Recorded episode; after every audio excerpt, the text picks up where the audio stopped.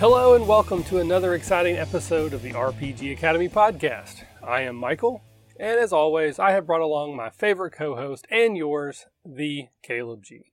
Caleb, how are you doing this fine morning, sir?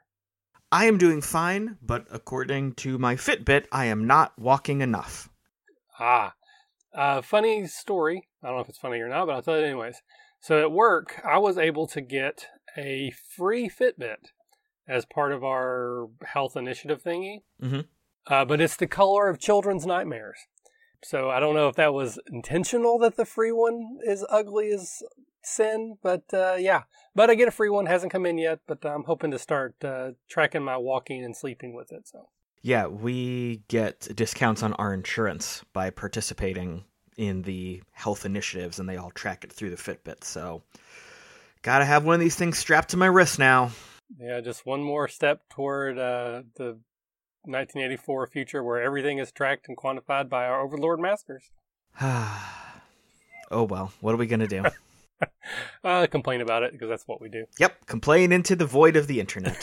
Speaking of complaining, we've just wasted about 45 minutes with me trying to figure out how to video record this conversation because this was supposed to be our first audio and video portion for our YouTube page.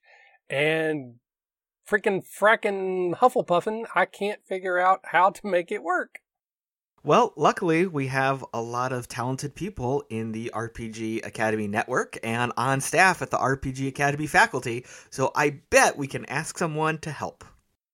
Yeah, uh, we'll have to do that. But I'll I'll mention it to the audience. If anyone out there is familiar with OBS and capturing the incoming audio, and like basically everything's working except the system doesn't recognize Caleb talking, so it would be a one-sided conversation. So that's not going to be fun. I mean, that's pretty much normal anyway, right? Well, yeah, I mean, true, but I mean, sometimes I have other guests on, and uh, they might want to talk.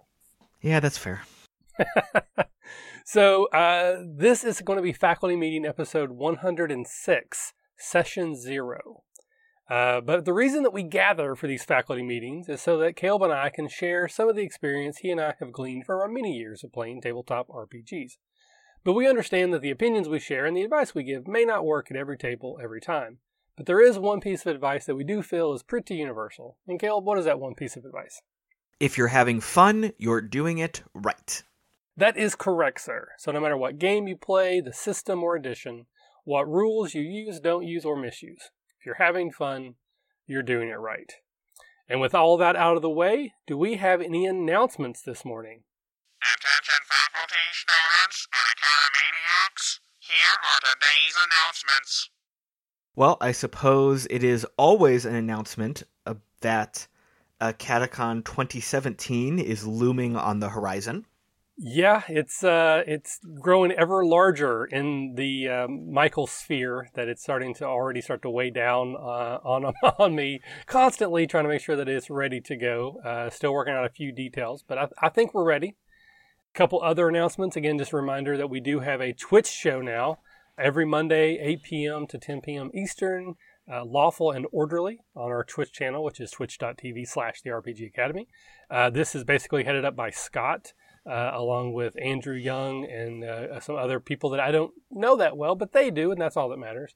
And it's a light fantasy police procedural where the audience gets to vote at the end on whether or not the characters did a good enough job investigating and whether or not the guilty person, or I should say the person that's caught, is found guilty or not. As of, as of this recording, only one episode's come out, but it, I really enjoyed it. I thought it was a good time. Uh, it is also uploaded to our YouTube channel. And I will announce that uh, I'm going to be starting if we can figure out how, a streaming game that is going to be using the 13th Age rule set, but we're going to play through the Pathfinder Adventure Path Curse of the Crimson Throne. Uh, we're recording this mid January. I expect that show to launch in February. I've actually figured out how to record everybody locally, so that actually isn't a problem. It's actually much easier to do that. So it's just a matter of trying to figure out how to get Caleb recorded. So, uh, any other announcements from you, Caleb? No, I don't think so. Awesome. So before we get into today's General Assembly, uh, how can our listeners get a hold of us if they would like to? Well, you can always find us on Twitter. I am at the Caleb G, and Michael is at the RPG Academy. Or you can email us, uh, Michael at the RPGacademy.com, Caleb at the RPGacademy.com, or the show podcast at therpgacademy.com, and sometimes Michael forwards those emails to me. Sometimes he doesn't. It's always a game. Yeah, I usually do if I think about it. It's just sometimes because I do that thing where I will think about what I'm going to do, and then later I will think that I did that thing. And then you will send me a frantic email and a Twitter and another Twitter asking what's going on with the thing, and I never received the thing. It's a, it's a great game. Yeah, it's it's fun. You know, it's it's it's our relationship. It's just how it works. I feel like Peter Banning in Hook when the Lost Boys are just throwing things at his head. Fair. And then there's that weird flower that sniffs me in an uncomfortable way. All right, so let's start today's episode official with Gamers Lexicon. Today's Gamers Lexicon is Session Zero. All right, so what's a Session Zero? I know we have talked about them a lot. I have talked about why they're necessary a lot. And I think we have touched on many times what they are and how to do them. But this entire episode is going to be devoted specifically to covering a session zero. So let's start with sort of a broad definition. What is a session zero? I think the easiest way to define it is that a session zero is a tabletop RPG pregame. The only kind of pre-gaming I will approve and authorize. It's everything you talk about before the game actually starts. It includes discussion of the world, character generation, specific rules to use or avoid at the table.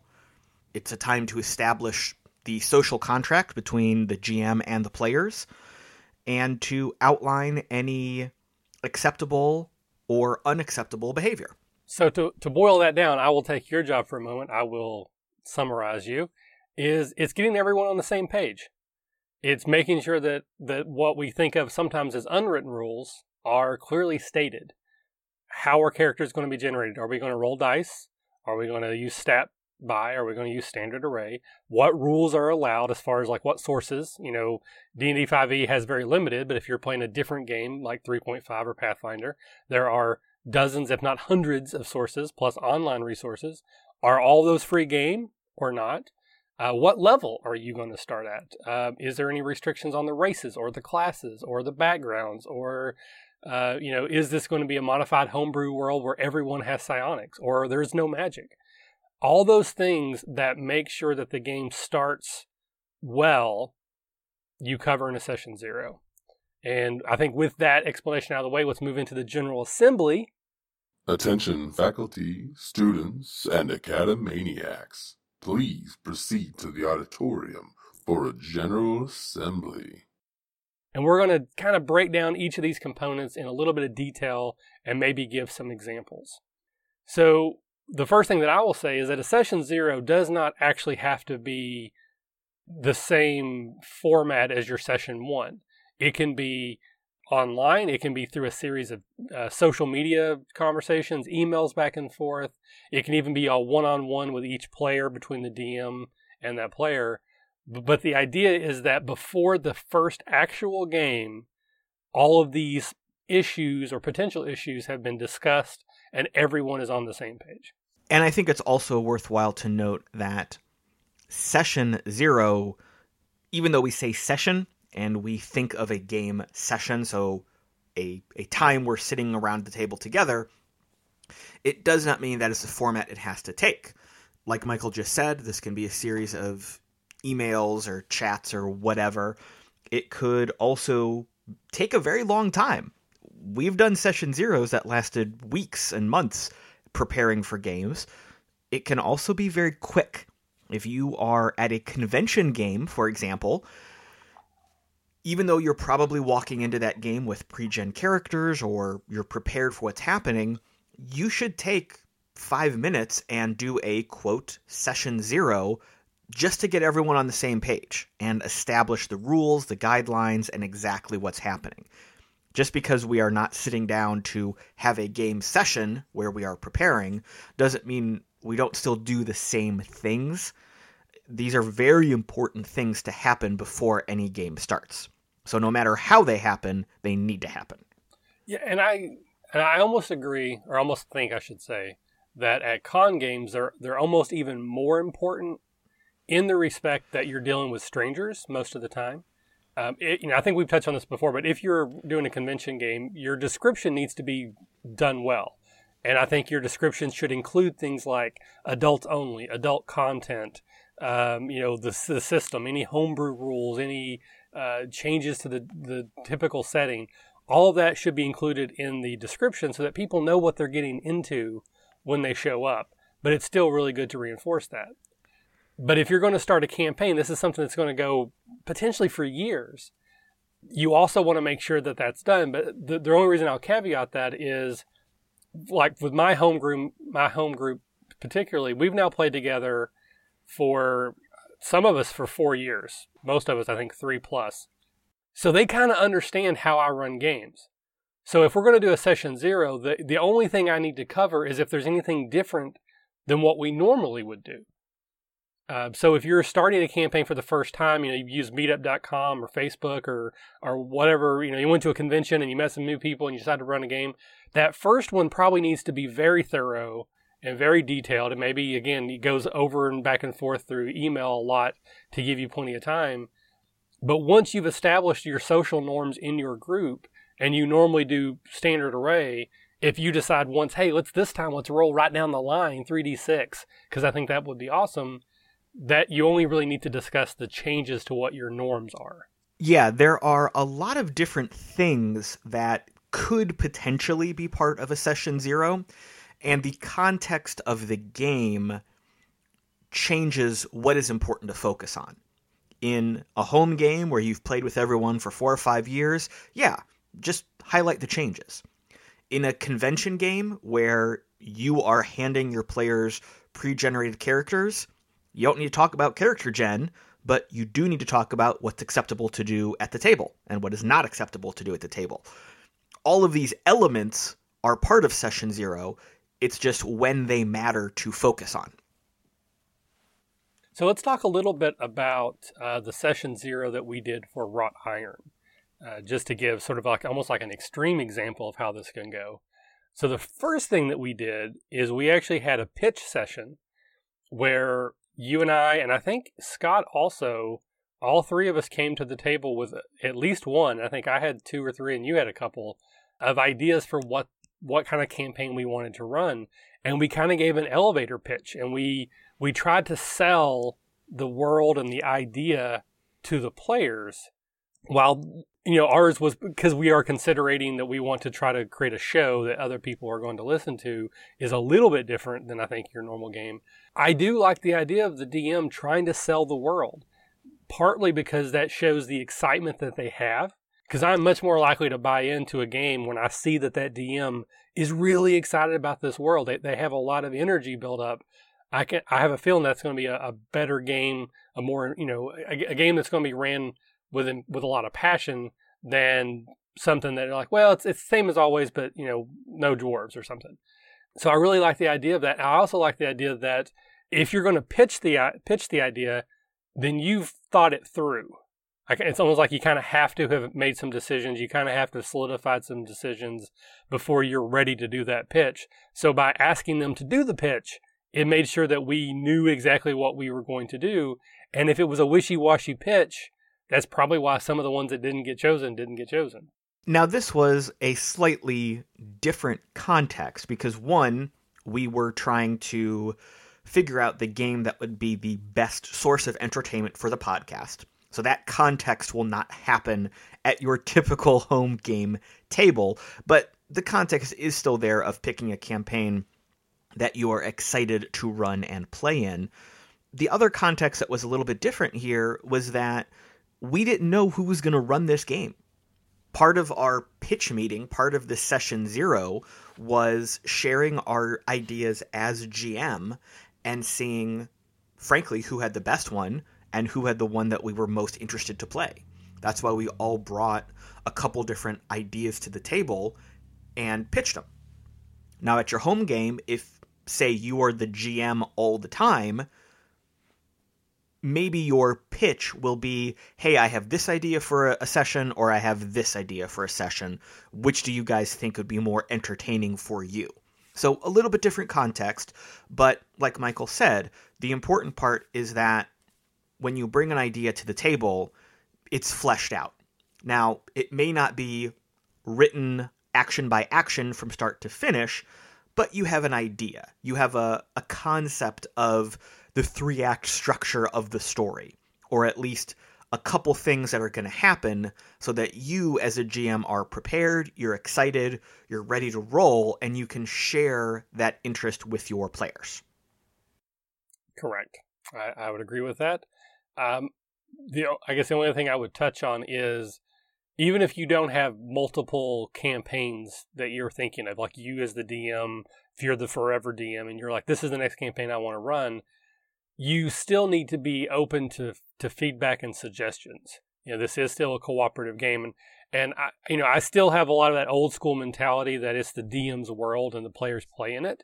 I think that I think it's okay to have that view, though we are moving much more towards a, a truly cooperative sort of uh, gaming atmosphere. I think in general, but even if I come to the table with this is what my vision is, someone else may say, well, what if we add this detail, or what if we change this a little bit, or what, what if I don't like that?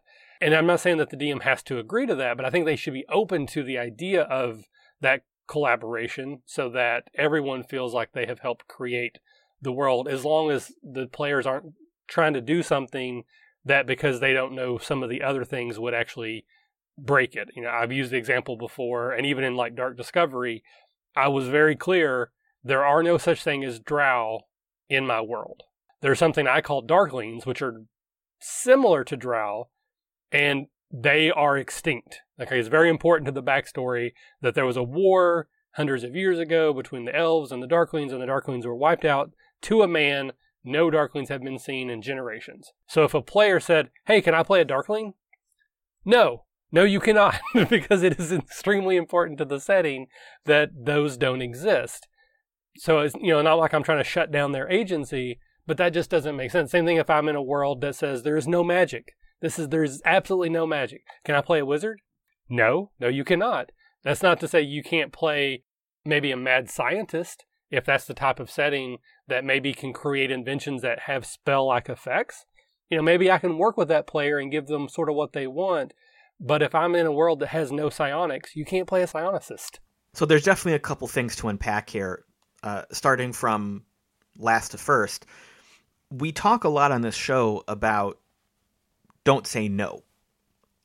But as Michael just said, sometimes there are situations where it seems like you have to say no. This is where player buy in is important, and this is why session zero is so important.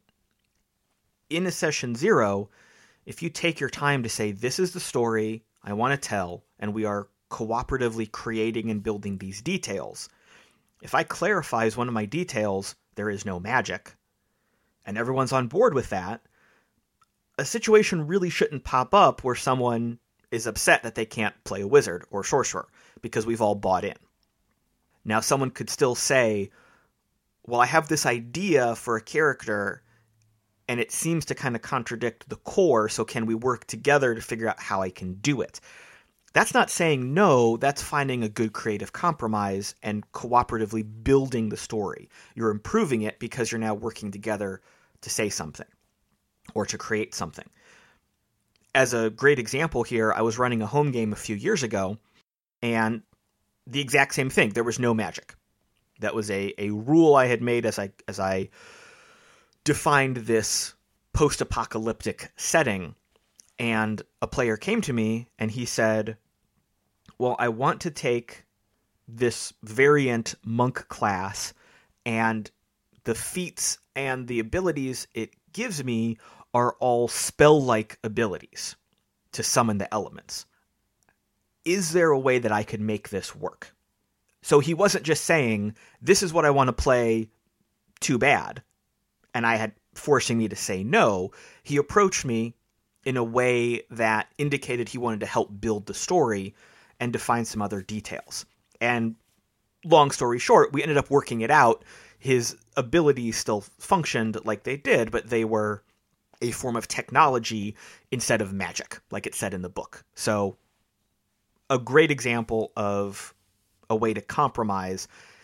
And even though you are essentially removing an option, you're still finding ways to make it interesting and engaging and allow your players to have their agency in what they want to do.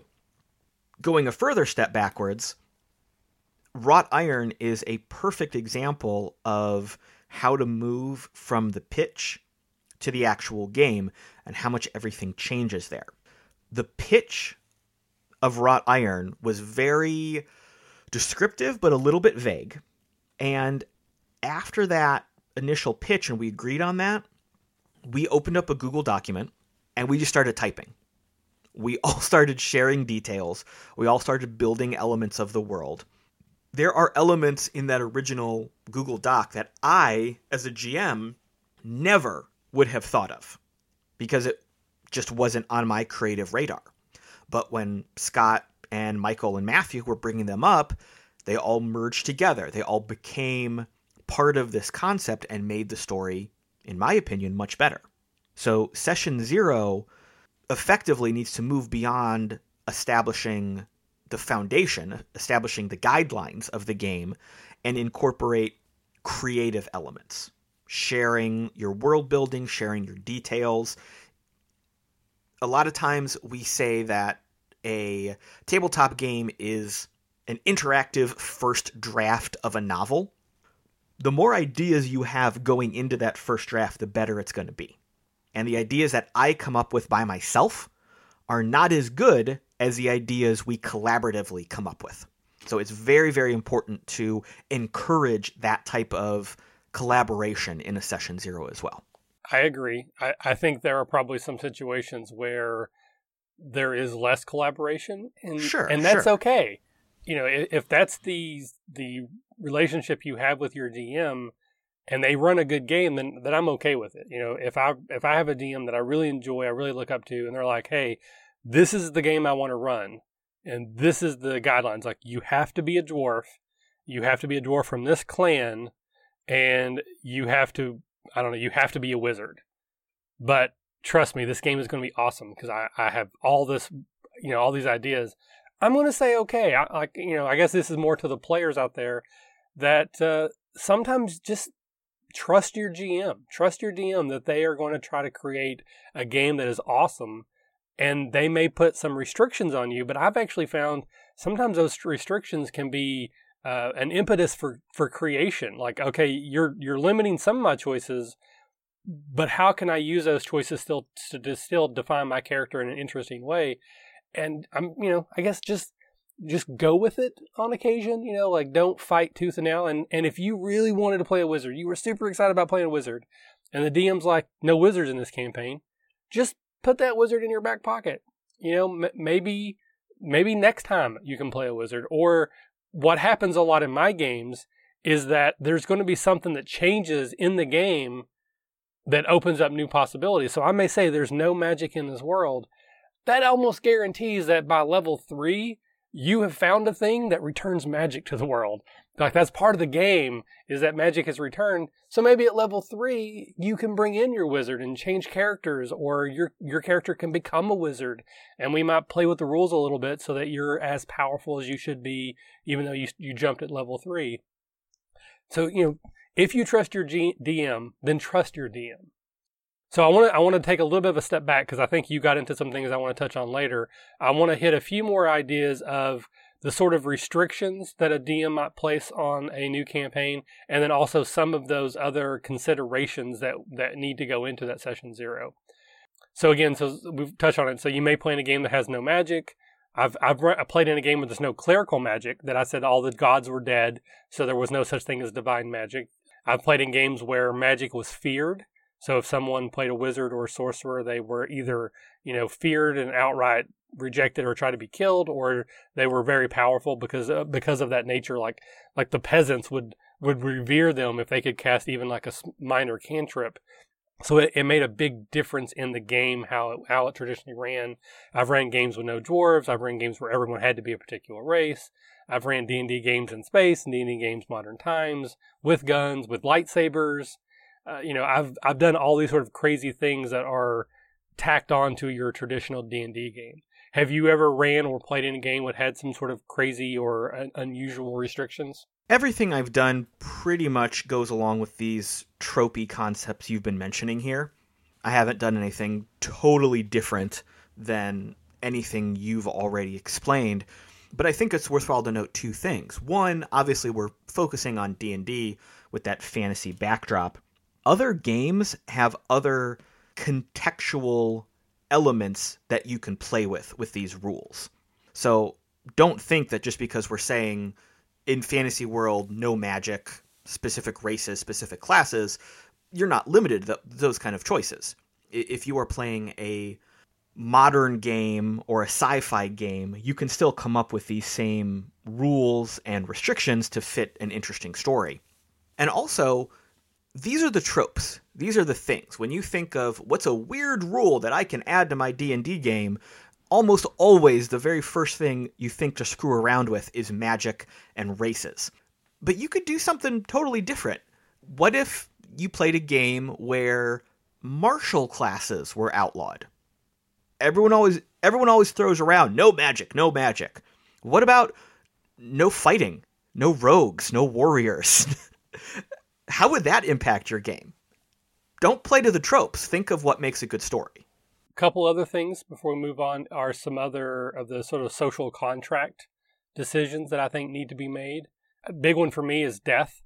I I don't like resurrection. It's like like you rarely ever die in my games, but if you die, you're dead.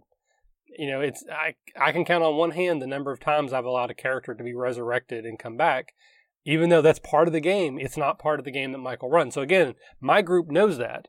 But if I'm starting a new group, then they need to understand that in my game, you know, I'm going to limit resurrection. So even though it's on the spell list, your cleric can't get it. Uh, true resurrection gone from my worlds. That just does not happen. But that's something I need to be very clear about.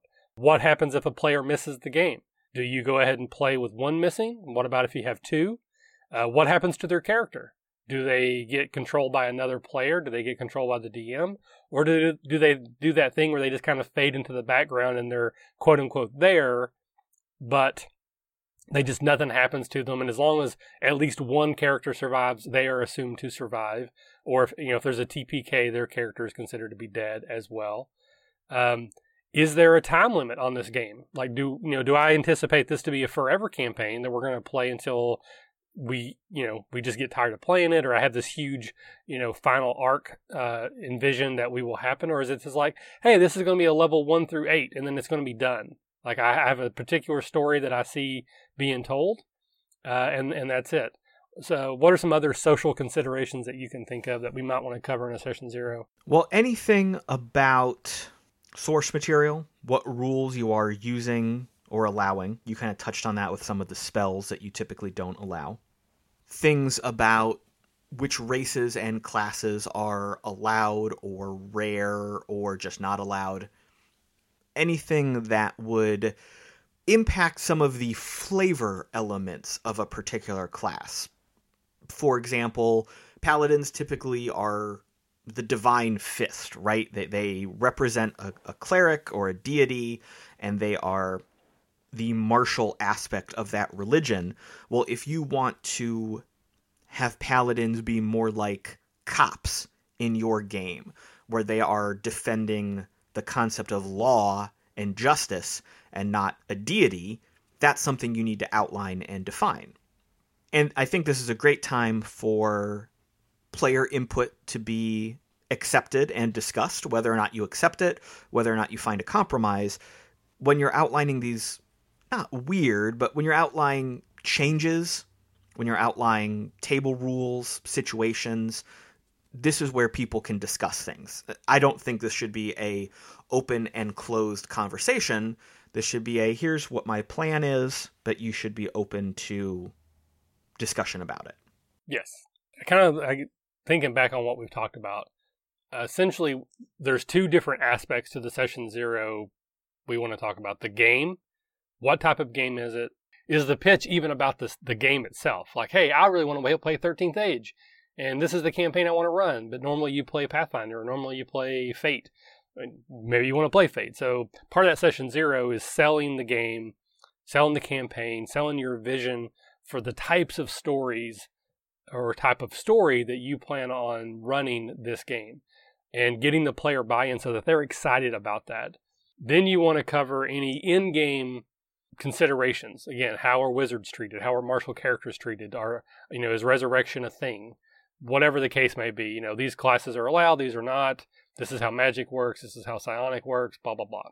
And then you have the sort of in person social contract stuff. How often are we playing? Is this once a week? Is it twice a month? Is it once a year? Uh, you know, what day of the week? What time are we going to get started? Uh, who who brings the beer? Who who buys pizza? Does the DM have to kick in for that? If you play with maps and minis, whose responsibility is to to kick in money for that type of stuff? Uh, what happens if you miss the game? What happens to your character? how is XP handled? You know, is it going to be uh, individually based based on performance? Is it going to be uh, you know milestones? Everyone stays at the same level. If your character dies and you have to bring in a new character, are they the same level or do they come in at a lower level? Can you bequeath your gear to your new character or is it lootable by the current characters? Anything that you can think of that might cause conflict where someone's like, "Hey, I want my plus two sword back that my character just died, and my new character wants it," and someone else is like, uh, "Too bad, dude, you're not here yet. This is mine." You know, all those things. If you can work them out before they happen, you're much more likely to have a successful game, successful campaign. And beyond that, we need to also focus on behaviors at the table. This is something that might come up more at a convention game, but it's also very important to discuss with your home game your home players. Of course, on the flip side of that statement, the longer you play together, the more you know this stuff already, and it's less important to go over. But for example, the X card and the extension of that, what type of activities, narrations, and behaviors are acceptable or unacceptable at the table. If this is something you are going to incorporate and respect, you need to say that, and you need to get everyone on board with that one of the worst things that can happen is you as the GM have the expectation that the X card is viable for your players, but they don't know that. Or they're playing with strangers, and even though the X card is supposed to be a little bit undefined, not exactly anonymous, but non specific to why it is being used, there's still an aspect of, well, if I'm playing with these people I don't know. I just want to have a good game. If I'm into, if I'm grabbing the X card, then that is a little bit intimidating. It's, it's still a little bit saying I don't want to go forward. There's still a little bit of a stigma to it. So you need to make that safe. You need to make that understood. You also need to talk about things like what the players expect from the GM. Do they want voices and music and sound effects? Do they expect full role play of every situation? Or is it just okay to say, I talk to the guy about what's happening and I make a knowledge check or I make a gather info check? Is that okay? As a player, as a GM, what's good for you? What do we want to see happen at the table? And sometimes we also have to talk about things like how do we roll dice? Are dice rollers okay? Do we all want physical dice? Is it okay if I grab my book? Is it okay if I grab a book on my tablet? what's acceptable, what's not acceptable, things like that. Is it okay to pass notes to the GM or other players? Is it okay to have secrets from the players or the other characters? Is it okay to do PvP and contested rolls? Is that something that's allowed or not allowed? There's all these little fiddly bits that you as a GM might just say, Well, I've always had this habit for years, I'm good to go, but your players might not have. Or maybe you want to introduce something new, or maybe you want to change something that's been a bad habit at the table. This is where, in a session zero, you got to have all these conversations. And I think because we keep coming up with more examples of things that we would add to a session zero, probably wouldn't be a bad idea for a DM, if, if you're someone who DMs regularly, to put together a list of your common held rules and beliefs and social norms you know, PvP, dice rolling, all that stuff, and just kind of have that list. And when you're talking to your players, whether they be brand new or, you know, established, remind them, you know, here's sort of the guidelines that I go by. And then again, if you're having a session zero with people you played with for years, you can just say, oh, normally I don't allow resurrections, but in this game, There's, eh, there's actually a, a much more higher div- divinity presence. So resurrections are actually very common. Sometimes they can just happen randomly. Like some, you know, some guy could be in a field hoeing his potatoes, have a heart attack, and then he just stands back up two minutes later. Like it just, it's part of the game world. So you only have to cover the exceptions, not every one of the rules. Uh, but yeah, I think that's actually a really good idea to put together a list of these are my norms. And if there's anything on that list you don't agree with, we need to talk about it. Unless there's an exception, we're always going to go by these. And let's say you use Google Drive or Dropbox and you have a shared folder for your game, and you have a, a folder, a document for notes, and players can put their want lists or character sheets or something in there. Maybe the first thing you do whenever you open up one of these shared folders for a new game is just copy paste your rules, your social contract, your GM terms and conditions, so to speak, just as a reminder for everyone. Okay. I think that's a good idea as well. All right, so let's move on to the next point. So once all of those have been covered and established and worked out through conversation and everyone is on the same page, now it's time to build characters. For me, part of that the pitch is to talk about this is the type of game I envision us playing. You know, is it a globe trekking Indiana Jones style pulp adventure? Or is it more of a dark city noir where you're going to be constantly in shadows and rainy dark nights and in diners at 2 a.m. talking to contacts? Is it going to be, uh, you know, jumping astral plane to astral plane, high magic? Those considerations should help you identify the types of characters that are going to fit well into the types of stories that the DM envisions playing. For me, the one of the biggest things that comes out of a session zero, again, because I have an established group and most of those social norms are already understood, is creating characters that fit the game. Now, I mentioned how I like for them to, to, intertwine their backstories, and I know in your notes you're like, well, that's not really necessary. It, it depends on the type of game that you're playing.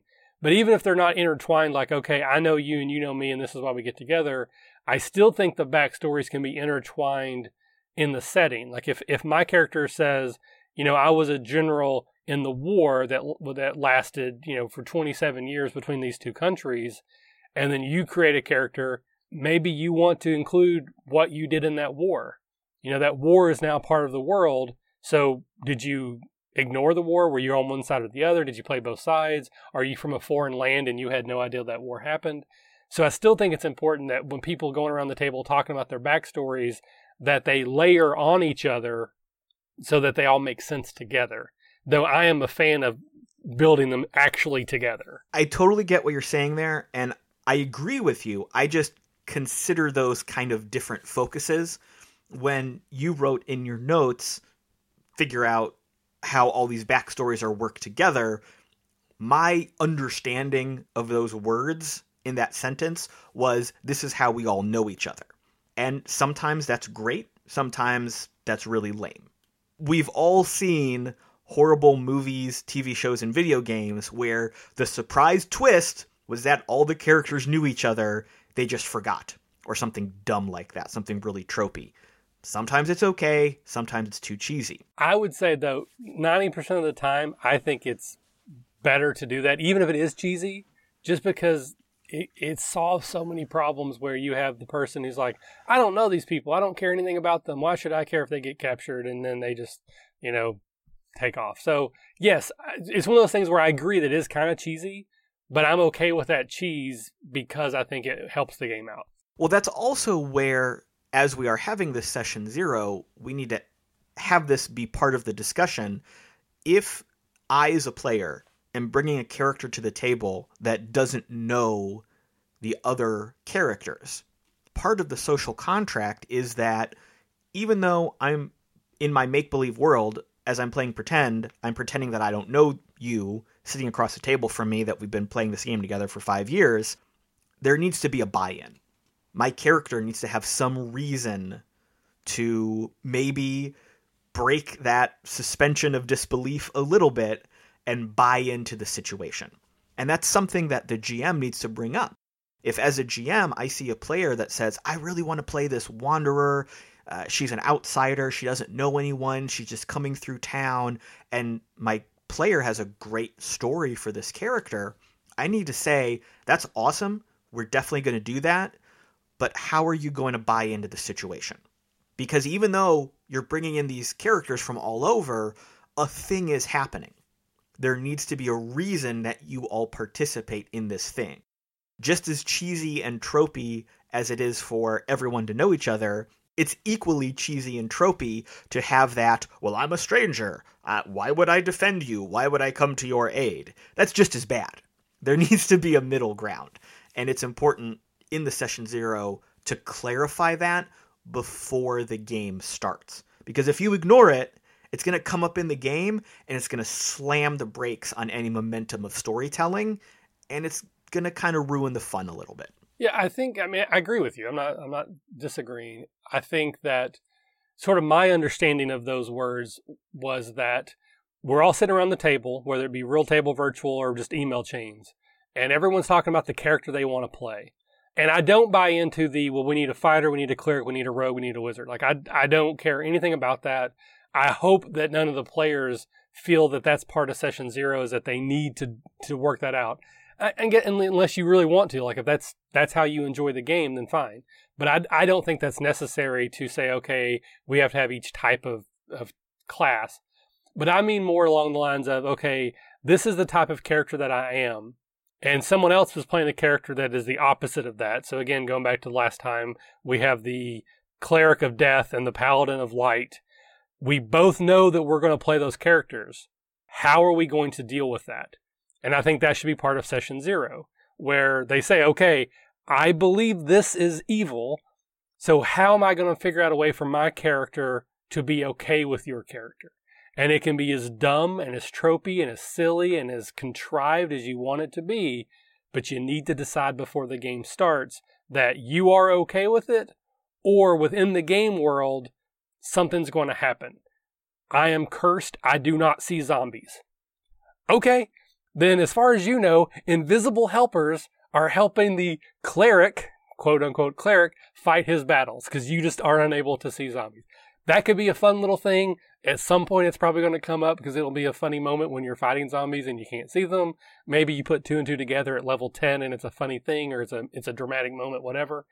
But even if you're saying, okay, these two characters are brother and sister, that's how they know each other. My character is going to be the stranger that they meet at the inn but by the end of the session one, we're all going to be together. Like you said, you have to have that buy in. You have to go, okay, we're going to find a way to make this work, even if it seems silly at the time, because we have to. Because if you're making a character that's just not going to participate in the game, then you're making a bad character. At least you're making a bad character for this particular D&D game, not maybe a bad character for a novel or a story or a different game, but we have to work those out again, I'm a big fan of saying I'm related to you. My cousin saved your your mother in the war, so you feel like you owe me, and you owe I owe you money, so you're not going to let me die until I pay you back. We all know each other. We're all invested in each other's success. Go, but you don't have to do it that way. But there has to be that buy-in of we're going to make it work no matter what. Yeah, just like always, everything we're talking about here, it's not a definite black and white yes and no situation these are just our different perspectives. I absolutely agree with you, Michael, that sometimes it's very necessary and totally fine to have all of those family neighborhood connections. There's nothing wrong with it. I just don't think it's required, but sometimes it works totally fine. It makes for a great game. What I do like, though, is when you explained yourself the first time around, you were saying this is more filtering all of our world concepts together if I, as a player, say I was a general in a war, then that war becomes a detail that you can use in your character backstory. Maybe we didn't fight side by side, but you can incorporate the war. This is what my character did during the war. This is what my character thought during the war. Intertwining those details is building the world and making for a more interesting, more entertaining, more engaging story. That kind of thing absolutely makes for a better game, and I'm 100% behind that. And obviously, that that is more for a homebrew world where things like that are not already established. If someone's playing in Forgotten Realms in a certain time period, then it's it's harder to add in those details. Though the Forgotten Realms is a big place, there could be a skirmish over somewhere between two cultures that that could still work. Uh, but the other thing that we did during Wrought Iron that I thought was really, really fun and has definitely helped that game is we also established kind of the relationships before we started playing. Like we already knew that Army was somewhat gullible, uh, that she was very devout, that she believed everything that the church said was was quote unquote gospel, and that Scott's character Dane would use that to manipulate her in what we in funny ways. Like we we knew going in, okay, we, that is our established relationship. That I am the lovable, gullible person, and Dane will manipulate me to get his way.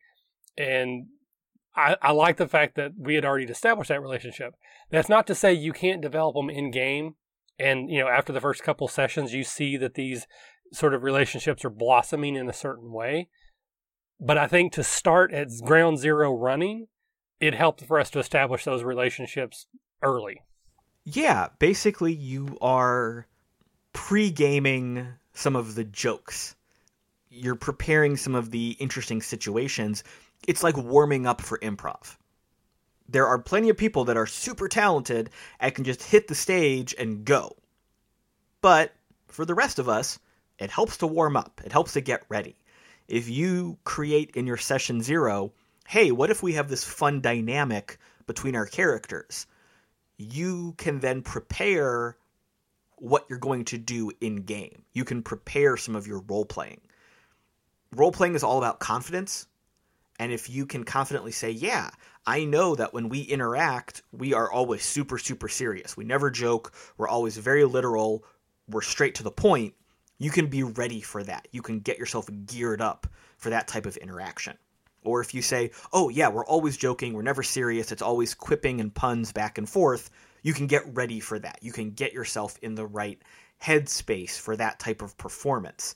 So that's a really good thing to do. I don't think that is ruining the game or not letting things happen organically. You're preparing yourself to perform better and to entertain each other better. Yeah, and I think you know you, you said before, and I know we've said it many times before that when you're playing the game, it's the first draft of the novel. But by working through some of these details beforehand, you can get past the first draft part, which, no offense, sometimes the first draft isn't very good. You know, so maybe a joke that happens in game, it's organic, but maybe it's not, it doesn't land as well as a joke that you may have written two or three times and edited. So in our discussions in Wrought Iron, which, like you said, went, went on for weeks back and forth, it wasn't like I just you know, we, we, we found Army, we found Dane, and we found that relationship day one. It evolved through the conversations back and forth, and, and as we established our characters better, what made sense, and then we, we came up with a little thing that Dane would always quote scripture, but he would always is basically would make it up, and Army wouldn't know that it was made up scripture. You know, I I don't know that Scott would have been prepared to do that if he didn't know ahead of time that was something that was going to happen. And I don't know that that would have happened in the game. And it's one of my favorite things is is is watching Scott try to make up scripture on the spot that makes sense for the moment because he's still doing that in on the moment, but he knew going in that he was going to have to do that. And on a little bit of a meta game level here, not meta game as in playing above the table, but meta within the reality of the game when Wrought Iron started, when that session one kicked off, you were all playing characters that essentially had known each other for years. Whether or not they grew up together, whether or not they had just been friends for years, they had established relationships. What was happening during session zero was defining those established relationships. It's like we were role playing from the first time you guys met, and we were just fast forwarding, and we were just finding the highlights of how those relationships blossomed. So landing on this joke between Army and Dane, even though Army didn't know it was a joke, yes, was something that would have happened if these two people had met in their teens and grown up together for a few years. It's just like every inside joke you have with your group of friends in the real world. It's just in a tabletop game, we have to fast forward all that stuff. So coming up with it during a session zero means you are making better, more organic, more realistic characters because you're taking the time to say, here's what happened before we roll initiative on day one. And that's not like in our case, like you said, we were characters that in the story knew each other for years before the quote unquote story started. You know, our characters knew each other. I, I don't think we've established exactly, but dana and I basically knew each other from ch- from children. Mhm. We literally grew up together, and Yeah. Cassandra has been on the island for many years. So I don't think it's it's not much to say we knew each other twenty years before the camera turned on to us. But that's not to say that you still can't do that if you're even starting level one and nobody knows each other. But you can say, you know, my character really likes this, and this other character, well, this is how I view that. So probably what will happen over time is this will happen. And you can still plan it out. You can kind of let it happen, but having an idea of where you're going might make it when it when the joke finally lands or when the bit finally lands or when the dramatic moment finally arrives, it can still be exciting for everybody. I I there's a there's a very tiny part of me that's like, well, I just want to see it happen for real. But the majority of me is like, but this will make a better game if we're all on board. Same reason why I don't like secrets between players. Same reason, because I want everybody working toward that moment when the secret comes out and it's awesome. And if no one else knows it, then we're not going to have as the, the same amount of chance at, at building toward that moment. Yeah, there is there's always the hope that things will just happen organically the way you want as a GM. But you also have to recognize that as a GM you are engineering this story. Yes, you're doing it cooperatively. Yes, you may not be writing it scene for scene, but it's your responsibility to move that story forward. There are many things in Wrought Iron that I have debated heavily about as a GM. Wouldn't it be cool to see the look on their faces when they realize X? But as a GM, I'm also worried well, what if they don't realize it? Have they lost something in the story? Is that just a thing for me? Where's the line? So, what you're doing during session zero, what we're talking about here, you're not taking anything away. You're setting yourself up for success later on. Okay. So the last thing that I'll mention about building characters together is for me this does not mean actually rolling the stats or or or building them out, choosing your equipment, choosing your feet, choosing your spells. That for me is definitely something that can be done individually or it can be done again. You can email back and forth uh, that kind of back you know like hey i'm a wizard. These are the types of spells that i'm taking. You know if you want to metagame a little bit and say well you know why don't you take complementary spells or complementary feats or whatever that's completely fine but i don't think that needs time at the table when basically you got five or six people all with their nose in a book writing on their own individual stuff. To, you know to me the point of session zero is you're collaborating and to me that's the, probably the part that doesn't need to be collaborative or you know minimally. But the last thing that i want to touch on and something that i've done the last couple times i've done a session zero is create locations and npcs as a group. Now again if you're playing in forgotten realms then most of that's already done for you. You don't really need to create locations. You still can um, but you, you may not have the same need. But if you're playing in a homebrew world then you may say so we're going to start in this town and I know that there's a town nearby, but I know nothing about it because it's not important to the story just yet. Um, so why don't we create that town or create the name of it or, or some something about it? And my advice is to create these things like fate. I just think that that makes it so much simpler, and I think it makes a very vibrant world and NPCs where and and what I do, I would go back and forth, and I would say, okay, Nick, give me the high concept of an NPC and Nick may say something, the one armed blacksmith who lost his arm while fighting a dragon. Sweet. Awesome. Now we have a, a very vivid image of a blacksmith in the town. They only have one arm. They used to be this great hero. They probably have backstory and you know stories they can share. And then I would ask a different player, okay, Travis, what is their trouble? They're in debt to a crime lord for gambling. Okay, so now we've established that we have a crime lord that they run gambling and that this guy's addicted to it and it's causing problems. So that might affect the, the story where maybe he's not around to make them armor or people are showing up at his uh, smithy while you're walking through town and that could be a, a, a scene or an encounter that happens. And I would just kind of go around the table and we would say, okay, you create someone with a high concept, you create them with a trouble, and we may give them one more trait if we really feel like they need to be fleshed out, or maybe like a relationship. Who knows that person best? Out of the characters, you know, who who are they closely aligned to either positively or negatively? Like they they absolutely hate Sarah's character. Okay, cool. Now we have three things we know about the blacksmith. All three of them are great fodder for me as the DM to work with. And you can create a city the same way.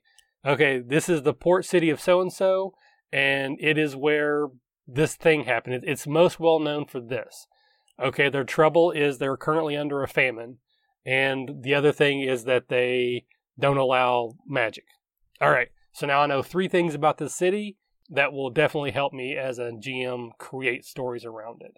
So if, if you're not already using these sessions to create, I highly suggest you do it. And then I highly suggest you use that method to do so. I very much agree with this. I think this is a great way to get everyone involved early on. You can also you can also do this kind of thing while you are playing the game. I know it's a little bit off topic, but I think it's important to remind everyone that this type of situation does not stop after session 0. It needs to continue and you need to keep that momentum going. But taking the time when you are not under the pressure of actually playing the game during session zero is a fantastic place to cooperatively define and come up with these story elements. Frequently in my games, I will instruct my players to make up a couple NPCs and locations, but doing it in this round robin, fate esque collaboration, I think is a lot better. You make a character. Okay, you tell me something about that character. You tell me something about how the city reacts to that character. You tell me someone else in the city that has a thought about this character. Every detail builds on each other, and it's more fun.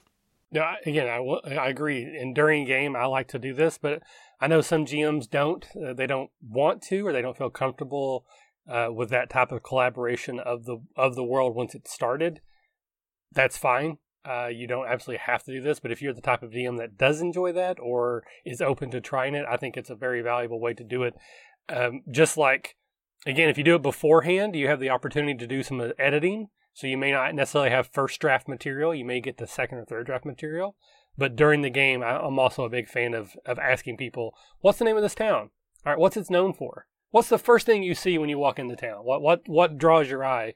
And then they may say this huge temple to an, a fallen god. Freaking awesome! I had no idea that was going to be there, but it's awesome. And by granny, we're going to use it. So for me as a DM, I enjoy that. Um, if you're the type of DM that doesn't, that's totally fine as well. But there's no, there's not to say that you can't draw on your players before the game starts to help you build things, or even in between sessions. You know, maybe you don't feel comfortable on the fly, but you may say, "Hey, next week, I'm pretty sure you guys are going to go to this new town. What are some things about the town your characters have heard of?" Because then you always have the op- option that it's not true.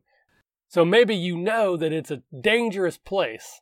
You've heard all these rumors about how people get into fights all the time in the streets over honor, but in truth, it's actually a very well patrolled city. Or you can take it at face value. If one of the players says, Yeah, it's known that this great wizard died there and there's a monument to them. Okay, I can use that. That that actually is there. So you have the option if you ask them for player information of it being true, not true, or somewhat true. This is also how you cheat as a GM. if you are out of ideas, get your players to give you ideas. Whether or not you go with it, these are fresh ideas that get your juices flowing. Like Michael just said in that example, there was a, a, a statue to a fallen wizard. Okay, I didn't have that idea. I don't like it that much, but what if there was a statue to a fallen hero? Great. Okay, I'm going to go with that instead you don't have to do what your players say if they're giving you ideas and inspiration. I love what Michael just said about what did they hear about the town. May not be true, but what did they hear? What's their perception going into the town? Because now they're just giving you what they expect to happen, and you have the ability as a GM to say, okay, what am I doing with the story? Am I rewarding them for coming up with this? Am I fulfilling their perceptive prophecy of what's going to happen? Does this become a self fulfilling prophecy? Or am I going to totally flip it on its head and do something different? Is this going to be a surprise twist thing? Now you've just got more fodder to make a more entertaining story. Absolutely. So I think that pretty much wraps up everything that I had for session zero. Did you have anything else you wanted to add, Caleb? No, I think we've covered everything. We've rehashed a couple of ideas many times. We've repeated ourselves in a couple different ways. The session zero is always super important. It is a the best place to get the creative juices flowing, get everyone on the same page for what type of game they expect, and figure out what everyone has to do to make that game happen. Absolutely. And, and that's why we wanted to dedicate an entire episode to it, even though we've touched on it many times. We wanted just to say this was our session zero episode. In the future, if someone asks, we can always refer back to it. And I'm sure there's still things that we missed. So, as always, we will throw it to you, our loyal audience, our Academaniacs. If you do something different in a session zero, if there's something that you would change or add to our list, please let us know. Tweet at us, email us, leave it in the comments of this episode, and we may revisit it in the uh, future. But with that, we will close up this General Assembly. This one kind of went on a little bit long, so I think this will be all that we cover today. We'll move into the last steps here in a second. But I actually did want to revisit one topic recently. We, we had a conversation about RAI versus RAW, and one of our listeners, uh, Scott Hardy, uh, didn't take issue, but he, he doesn't think that we did a great job of kind of talking about exactly what the difference between those are. Uh, and his example was that rules as written, handing something to another person is a free action. So I could hand you a backpack, I could hand you a coin, I could hand you an arrow. That's a free action by the rules. But then you can take that to an absurd level where let's say you line up a thousand people in a row. Technically, if I hand you that, that arrow, it's a free action. You can then hand it to the next person, it's a free action. So we could actually move that arrow through a thousand people by the rules, and that's okay clearly the rules as intended is that there's certain actions that are so minuscule that you can do them and it doesn't take up your move and your attack. But it would be okay for the DM to say, that's not what the rules meant. I'm not going to let you do hands across America and move the magic MacGuffin from the kingdom of all to the palace of Neretheltep across the, the country. Pointing out the absurdity with an absurd example. Okay, I'll give you that. So, Scott, first of all, thank you for listening. Uh, secondly, thank you for sending in uh, your comments. I, I do appreciate the fact that you listen and that you wanted to try to better clarify than, than we did what we were actually trying to talk about because that's what we do here. We just talk about stuff. We don't actually give good advice. But with that, we will move on to the end of the show. Uh, we have one new patron who has joined the ranks since the last time we met, and that is Grant McHeron or McHeron. Close enough. Grant, thank you so much for joining us as a patron. Uh, your monthly pledge goes a long way in supporting our show. If anyone else out there would like to become a patron, please go over to patreon.com slash the RPG Academy. Uh, literally for as little as $1 a month, it makes a huge difference in what we're able to do. Uh, we talked at the beginning of the episode about how I'm commiserating that I can't seem to get the video audio portion to work, uh, but a substantial amount of our Patreon money over the last couple months has gone to getting new equipment, getting video cameras in the basement so that I can start live streaming our games, uh, getting things set up so that we can start doing that. And, you know, that money, that's what it goes to. It helps us get new equipment, better equipment, pay for things to help market ourselves so that we can grow. And we really appreciate everyone for what they've done to support us. So thank you, Grant, for joining that team. Uh, unfortunately, we have no new five star reviews to read. However, we did get an amazing email from one of our listeners in Finland, uh, Miko Mikola, and again, I'm sure I pronounced that terribly, sent us a fantastic email, and I can't thank you enough, Miko, for sending this. You know, again, reviews are great; they help us in the algorithms. But knowing that we've made a connection with someone and that we've helped inspire them in some way to get back into this hobby that we love so much, it is very heartwarming so, once again, thank you so much for sharing your story. And please continue to send us in emails. Let us know how things are going. And if you have any specific questions, we will be happy to answer them in private or on the show if we can. So, uh, any last words from you, Caleb, before we go? Nope, I'm good. Fantastic. So this has been Michael, And this has been Caleb. and I now declare this meeting adjourned.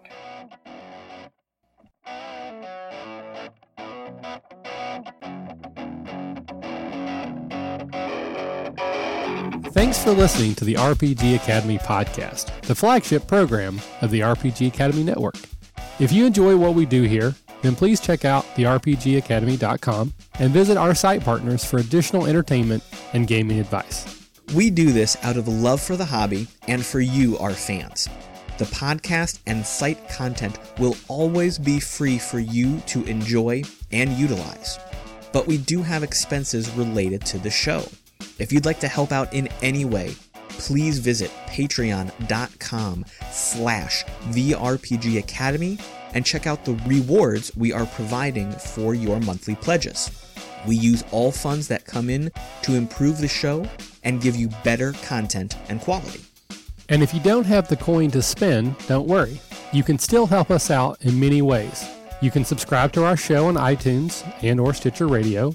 You can leave us a five-star review. Also, if you clear your cookies and you visit Amazon or the DriveThruRPG site through our portal, we get a small percentage of what you pay, and it doesn't cost you anything extra. Just like any RPG, our site works best with open lines of communication. We love talking with our listeners about everything. Please contact us with any questions, concerns, and comments that you have. We also love to hear feedback and experiences from your own games. You can email us via podcast at therpgacademy.com and reach us on social media such as Facebook and Google Plus at the RPG Academy. But Twitter is usually the fastest way to reach us. You can find my favorite co-host, the Caleb G, at the Caleb G.